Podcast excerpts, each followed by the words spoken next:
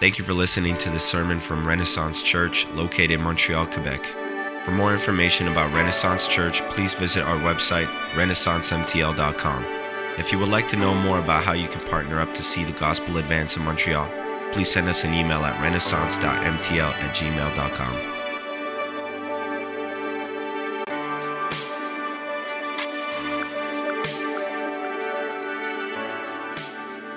Well, good morning again. Good to see everyone. Um, if you have your Bible with you, um, you can go to the book of First Peter. Um, it's nearly at the end of the Bible, not too far before the end. So, First Peter, we're going to be in chapter two this morning, and I'm excited to open God's word together this morning. We need it. I need God's word. You needs it. You need God's word, and we need that together. And so, um, my hope and prayer this morning is as we walk through this passage that our hearts would be encouraged, our hearts would be um, turned towards the Lord, and reminded of how much we need Him to be faithful to live out what He has called us to live out. And so, um, you are, if you've been tracking with us, um, or if you're new to the series this morning, this is the third week of our series called Exiles, and this is a study in First and Second Peter. In this whole series, um, we're looking at how, as, as exiles, we can live faithful lives in a broken world.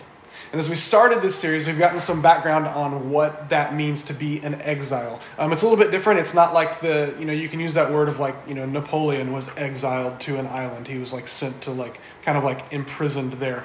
But for us, it's more of the meaning of, um, scripture also uses the word sojourner or pilgrim or that, that sense of passing through, not this not being our true home. And so this letter was written by Peter, who was one of Jesus' disciples, and he was at this time he was a leader in the early church. And he wrote to what in verse in chapter 1, verse 1, he says, he wrote to those who are elect exiles of the dispersion. What's that mean? It means that these people that he's writing to had been scattered all over Asia Minor, what we would know today as modern day Turkey. They'd been scattered because of persecution, but also because of the mission that Jesus had given them to go and make disciples of all nations. And so, as these people are going out and scattering all over, they are living in places that is not their for them was not their home was not jerusalem or you know places in israel. They were scattered in different places people all over the place.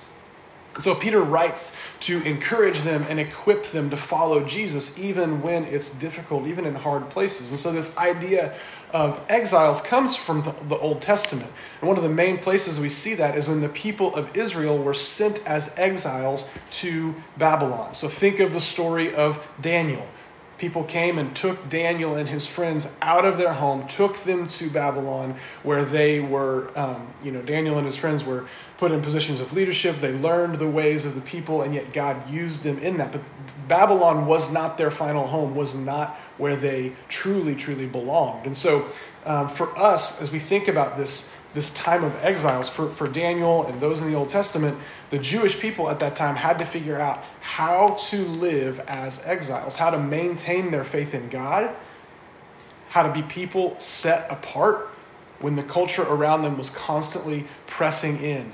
Babylon was not their true home, it was temporary. And it's the same for us. And the purpose of this series that as Christians, this city where we live, Montreal, this world, this is not our true home. Our home is in heaven. And so, as the people of God, we are exiles, pilgrims, sojourners, simply passing through. So, how do we live faithful lives in this broken world? And the book of First Peter helps us so much in this. We're going to read in chapter 2, verses 1 through 12. Um, and as we begin chapter 2 this morning, Peter's going to continue the flow of thought that the people of God are called to live holy, set apart lives. Let's read together 1 Peter chapter 2. So put away all malice and deceit and hypocrisy and envy and slander. Like newborn infants, long for the pure spiritual milk, that by it you may grow up into salvation, if indeed you have tasted that the Lord is good. As you come to him, a living stone, rejected by men, but in the sight of God, chosen and precious, you yourselves, like living stones, are being built up as a spiritual house, to be a holy priesthood, to offer spiritual sacrifices acceptable to God through Jesus Christ. For it stands in Scripture Behold, I am laying in Zion a stone, a cornerstone, chosen and precious, and whoever believes in him will not be put to shame. So the honor is for you who believe, but for those who do not believe, the stone that the builders rejected has become the cornerstone, and a stone of stumbling and a rock of offense. They stumble because they disobey the word as they were destined to do. But you are a chosen race, a royal priesthood, a holy nation, a people for his own possession, that you may proclaim the excellencies of him who called you out of darkness into his marvelous light. Once you were not a people, but now you are God's people. Once you had not received mercy, but now you have received mercy. Beloved, I urge you, as sojourners and exiles, to abstain from the passions of the flesh, which wage war against your soul. Keep your conduct among the, among the Gentiles honorable, so that when they speak against you as evildoers, they may see your good deeds and glorify God on the day of visitation. Let's pray together again as we begin. God, we are grateful for your word. We're thankful for this time to gather together. And God, we ask that you would speak to our hearts, that your spirit would uh, reveal yourself to us. Lord. Let us listen. Let us have hearts of obedience. And we commit this time to you. In Jesus' name, amen. All right, so as we dive into this passage, I want us to think about this. Being an exile does not auto- automatically make you effective. It's possible to be an ineffective exile. It's possible to be a Christian living in this world or living in this city, knowing that it's not our home, but we can still get sucked into the system of the world and become ineffective. So, this, the world, the culture around us is actively trying to form us, to make us into its image, to get us to think and speak and act the way that everyone else does. And when this happens, when we do that, when we get sucked into that system, we become ineffective exiles, not fulfilling the purpose that God has for us. And so, our question this morning is how can we live as effective exiles? I think that's a, what, what Peter, as he's writing here and giving this instruction, he's trying to help them see, like, hey, here's how you need to live so that you can be effective, so that you can be the people that God is calling you to be. Um, there's a, I have a, a quote here from Pastor Tim Keller, and he kind of addresses this question as well. He says, How does a Christian live as a believer in an unbelieving world? God does not want his people to either assimilate into the culture or to segregate themselves from the culture, but instead, he wants them to become part of the city, to pray for the city, to seek its peace and prosperity. Yet, God also insists that his people retain their distinctiveness and not compromise their allegiance to him. And I think that's so helpful to see that, like, we there's some some options that we have as the church as believers we can assimilate into the culture meaning that we can just kind of like become like everybody else or we can segregate we can separate ourselves and say no we've got to kind of hide out over here and yet neither of those things is what god is calling us to do god is calling to a third way that says we are distinctive we are faithful to god and yet we are not separating ourselves from the world, and yet we're not assimilating ourselves into the world. So this, this goes to this question how can we be effective exiles? So this morning I want to look at our text and look at five characteristics of effective exiles. And kind of our main idea is a common theme of these. And it's really simple. And our main point is this effective exiles live differently. All right, so that's not earth shattering, uh, an earth shattering phrase, but you'll see how each of these five characteristics all play into that of what it looks like for us to live differently. So, five characteristics of effective exiles. The first one that we'll look at this morning is effective exiles build their lives on Jesus. So, this is central to this passage that for exiles to be effective and to endure the difficulties of exile, they must look to Jesus and build their lives on Him. And so, we see this in verses 4 and in verses 6 and 8. In verse 4, um, it reminds us, he says, Peter says, As you come to Him, talking about Jesus, a living stone rejected by men, but in the sight of God chosen and precious. So, what he's going to go on to talk about in verse 5 is that we are like that as well as the church. But he says, in the same way that Jesus was chosen by God but rejected by men, we'll see in verse 5, so are we. The church is built like living stones upon Christ as the cornerstone.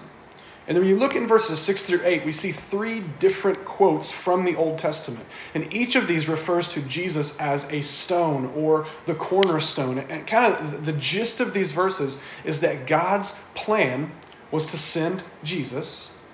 And some of these are prophecies from the Old Testament that God was planning to send Jesus as the Redeemer, and that He is the cornerstone of our faith, the one we build our lives on.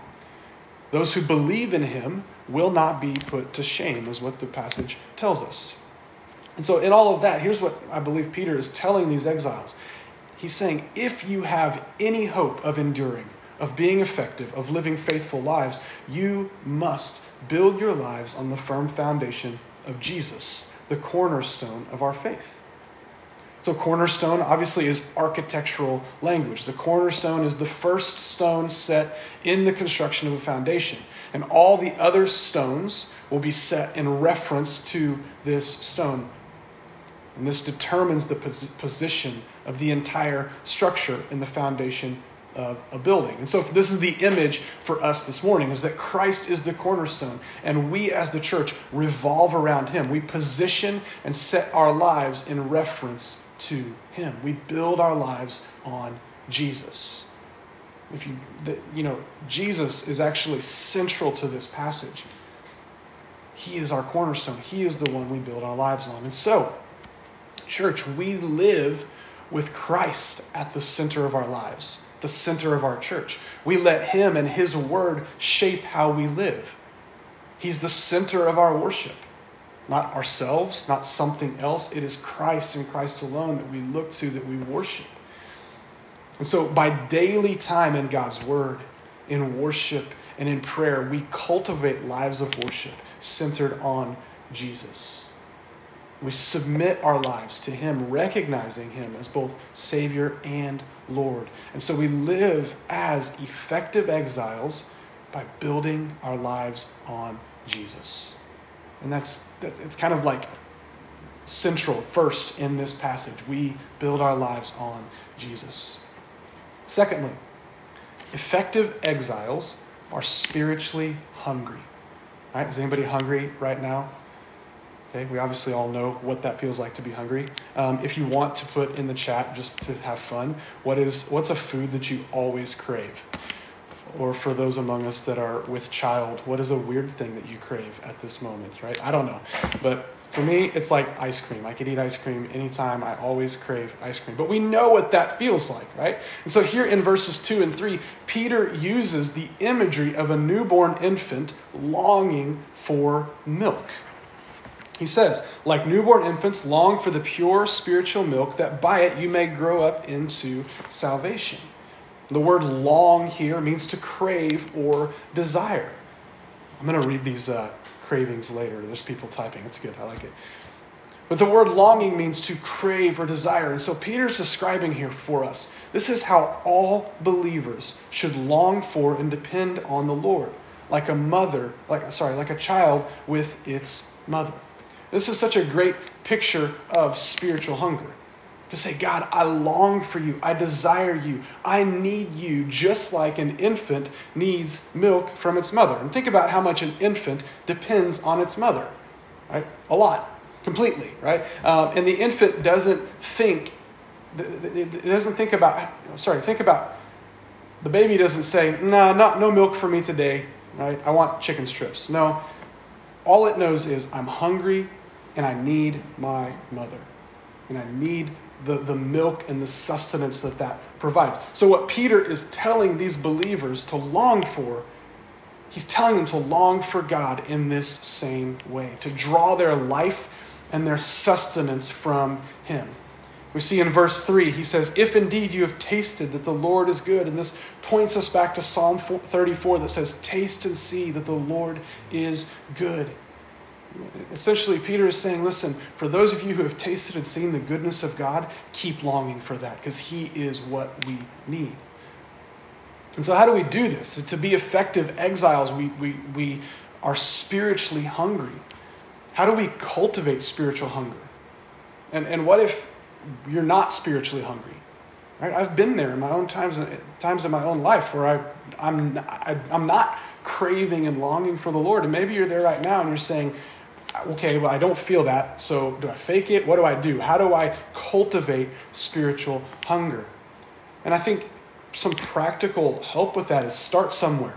When I was a kid, I was I'd always have to mow the lawn. Um, I, I talk to my parents sometimes. I think I was using a push mower at an age that was too young for kids to be using a push mower. Um, I'm, I'm thankful to still have all of my limbs um, because I, it was probably dangerous. But sometimes the mower wouldn't start, and it had this little red, Uh, not a button, this little red rubber thing, and it's called a primer. And so it meant that the, the engine didn't have enough gas in it. You had to push that a couple times, and the motor would start right up. If you push it too many times, it would flood it, and that took a while to fix. But I always think about that, that, that priming of that pump, that doing things that help get us started.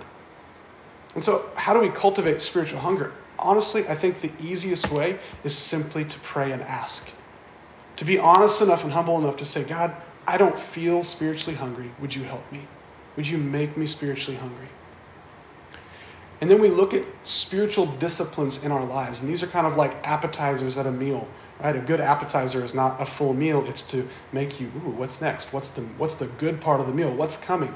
And so sometimes these spiritual disciplines, that's why the, the word discipline is there. We keep them in our lives because they help us cultivate spiritual hunger. So, times of prayer, times in God's Word, times with the church community, times of worship, times in discipleship. In the moments when we're not feeling spiritually hungry, we come, we say, God, would you help me? And we read and we pray and we keep looking to Him. And what happens is we prime the pump of that spiritual hunger. It's part of why we exist as a church to help each other in that, to be spiritually hungry. And so, if we are to be effective exiles, we will cultivate a spiritual hunger for God. We will crave Him and long for Him and seek Him above all else. Why? Because we know that without Him, we are without hope. And that's the, the underlying thing here that Peter is saying is like, you're helpless without God. So depend on Him, long for Him, seek after Him. Third point effective exiles live holy lives. Last week, Dylan preached from 1 Peter chapter 1 on the calling that we have to live holy lives. And so that theme is continued here um, in verse 1, but then also in verses 11 and 12. And so to be effective exiles, we will live holy lives. In verse 1, Peter says, So put away all malice and deceit and hypocrisy and envy and all slander. You know, he's that, that word put away is not like, oh, put away your toys, like just put them somewhere. No, it is get rid of, get them out of your life. Because these are issues that make us unholy as a people. And then verses 11 and 12, Peter says, Beloved, I urge you as sojourners and exiles to abstain from the passions of the flesh, which wage war against your soul. In verse 12, he says, Keep your conduct among the Gentiles, Gentiles honorable, so that when they speak against you as evildoers, they may see your good deeds and glorify God in the day of visitation. It is a call to holiness, to run from sin. He says, Abstain from the passions of the flesh, which wage war against your soul. This is strong language to think about. There is a war for our souls.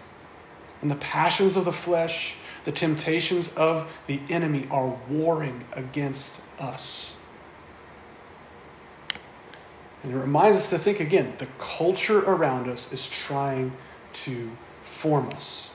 For example, think about this war against our souls. Think about the current sexual ethics of our culture. Right? For centuries, Christians were seen as having a moral view of sexuality. Whether someone believed in Christ or not, whether or not, people viewed the church or Christianity as having a moral view. But in our day, it has flipped. That today, in our culture, to seek to live with a biblical ethic of sex and gender, the culture, the culture actually views us as hateful and immoral. And so the culture is trying to form us into believing what it believes, to living and acting the way it believes and acts. So, how do we fight against it? And so Peter says, abstain, don't give in, live holy lives because it is, it is in doing so that the people around you see Jesus in you. And so to say that effective exiles live holy lives is also to say that unholy lives make us ineffective. When we do what everybody else does and live in a way that everybody else does, and you know, whatever it is, we all know those ways that we fall into sin, those ways that we are tempted, it makes us ineffective as the people that God has called us to be. And so, with God's help, we run from sin. And when we sin, we confess it and live with the hope that our holiness and our righteousness is found in the holiness and righteousness of Jesus. So, effective exiles live holy lives, running from sin, pursuing Jesus. Number four, effective exiles live in community. Effective exiles need each other. And the unity and community of the church is vital for exiles. So, look, we, we already saw in verse 1, Peter says, Put away all malice and deceit, hypocrisy, and envy and slander. What's he doing? He's saying the goal here is unity and love for that community of believers. Let me see again in verse 5 where he says, Just like Jesus, you yourselves, like living stones, are being built up as a spiritual house to be a holy priesthood, to offer spiritual sacrifices acceptable to God through Jesus Christ. He's saying, hey, you, just like Jesus, are living stones being built together as a spiritual house. And Peter is giving an image of the temple, no longer a physical building necessary, but rather the people, the church, are like living stones built on top of each other. And today we are like living Zoom blocks built on top of each other. And yet the, the heart here is we as the people of God have the Spirit of God dwelling in us and we come together in community so that the world sees the people of God, the church. Not a physical building, not a physical temple, but the, the temple of God is the people of God with Christ dwelling in us. We are the temple of the Lord, and he says we are called to be a holy priesthood, offering sacrifices, offering worship to God, lives of worship. This, this idea of being built together as living stones, it speaks to the vital community of the church. And one author that I read this week, he said this. He said, In a world of you do you and keep your laws off my body and don't tread on me, we as the church must choose of our own free will to live under the authority of God's word, and we must do so together. This is how we become effective by together gathering around Jesus, lifting our eyes to Jesus, and following Him. And I think it's just worth reminding that being exiles does not protect us from disunity. In fact, it may make it harder at times. It is only by God's grace and a desire for holiness that will lead the church to put away malice and deceit and hypocrisy and envy and slander. And these things will constantly try to creep in and derail the church, making us ineffective. So, my question with this point is this Are you living in community? And it's not easy because it's way easier to avoid community. But it is so much better for you to live in community. So, my encouragement this morning is seek it out. Start a conversation. Check in on people. Be the first to confess sin or to start a real, vulnerable conversation. All these things build and enhance community. Pray together, laugh together, encourage each other, have each other's backs. I think what Peter's trying to communicate here is we won't survive as exiles alone. We need each other. As living stones built upon Christ. Final characteristic this morning effective exiles embrace their purpose. Verses 9 and 10 are, are maybe the most well known in the book of 1 Peter that many of us have heard. You know, you're a, you are a chosen race, a royal priesthood, a holy nation, people belonging, a people for his own possession. And these exiles, just like us, need to be reminded of who we really are. That through the work of Jesus on the cross and his resurrection from the dead, those who put their faith in him are a chosen race, a royal priesthood, a holy nation, a people for his own possession. Another commentary I read here says Peter encourages the believers to hold fast, stressing the divine verdict about their identity. They might be disparaged by their neighbors, but in God's eyes, they are precious, royal, and holy. And as followers of Jesus, this is who we are. And as exiles, it brings us purpose. And effective exiles will embrace this purpose, which is what? To proclaim the excellencies of our God. You see this, you know, in these in verses 9 and 10. He's telling them this is who you are, and it is for a purpose, so that others will see Jesus. As exiles, we live with a story to tell how God has rescued us out of darkness and into light. And in verse 11 puts it so well. Sorry, verse 10. Once you were not a people, but now you are God's people. Once you had not received mercy, but now you have received mercy. And it gives us purpose to proclaim the glory of God and the goodness of God. So, church, let's embrace our purpose. Living lives that proclaim the greatness and glory of God. Because we are not purposeless exiles. So we live with the knowledge, you can live with the knowledge that God has put you exactly where you are for a reason. In your job, in your school, in your home, whatever it is, God has put you there for a reason. And maybe this is a little bit too simple, but sometimes with our kids, we sing that old song that says, This little light of mine, I'm going to let it shine. That's what Peter's getting at here. Hey, people of God, church, exiles, let your light shine. Proclaim the beauty and the goodness of God in all that you do. And so we can daily lay our lives down before the Lord and pray, God, use me today. Make this practical this week. This is my encouragement as you go through your week each morning. Say, God, use me today. Give me eyes to see people the way that you do. Give me open doors to share the good news, good news of Jesus with others. Give me opportunities to serve people. Then wait and watch and obey and trust His leading in each moment. And you might feel inadequate. You are. I am. You might think you don't know enough. You don't. But the good news is this is that God isn't looking for that. He is looking for humble people who depend on him and who can't contain the joy of Jesus in their hearts.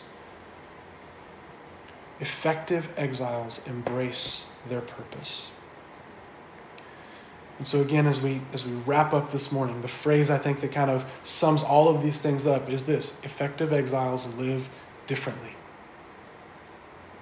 I just I, this just really kind of caught my attention this week as I was thinking about, you know, you, we can we can live in this world, we can live in this city, and we can say, oh yeah, I'm, I'm a follower of Jesus, and yet we're ineffective because of sin, because of just laziness, because of all kinds of things as humans. And my hope and prayer for my life and for our church is to say, let us be effective exiles as we build our lives upon Jesus. And what is the reason? Why do we live differently? Why do we pursue this? It is because of the work of Jesus in our hearts. We need to be reminded of the gospel moment by moment. That on our own we are lost and broken and without hope and stuck in our sin, and yet Jesus, in his love and his grace, has come, has stepped out of heaven, has lived a perfect life, gave his life on the cross, and rose from the dead, and welcomes us to come to him not by our own goodness, but through faith. He welcomes us to lay down our sin, to repent of our sin, and put our faith in Him. And He saves us because of who He is, not because of what we have done. And He rescues us out of our sin.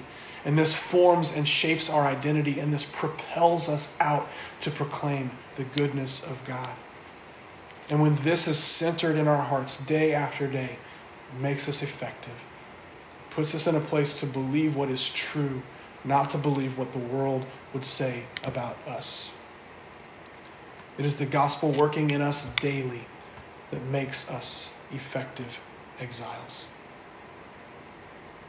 So this morning, we're going to take some time and split into breakout rooms. Um, if you if you are able, I encourage you to, to stay and join with those, and then we'll come back together and close in a song of worship. And um, we have some simple discussion things um, in the breakout rooms, and also today some time as we think about living on mission and being effective exiles.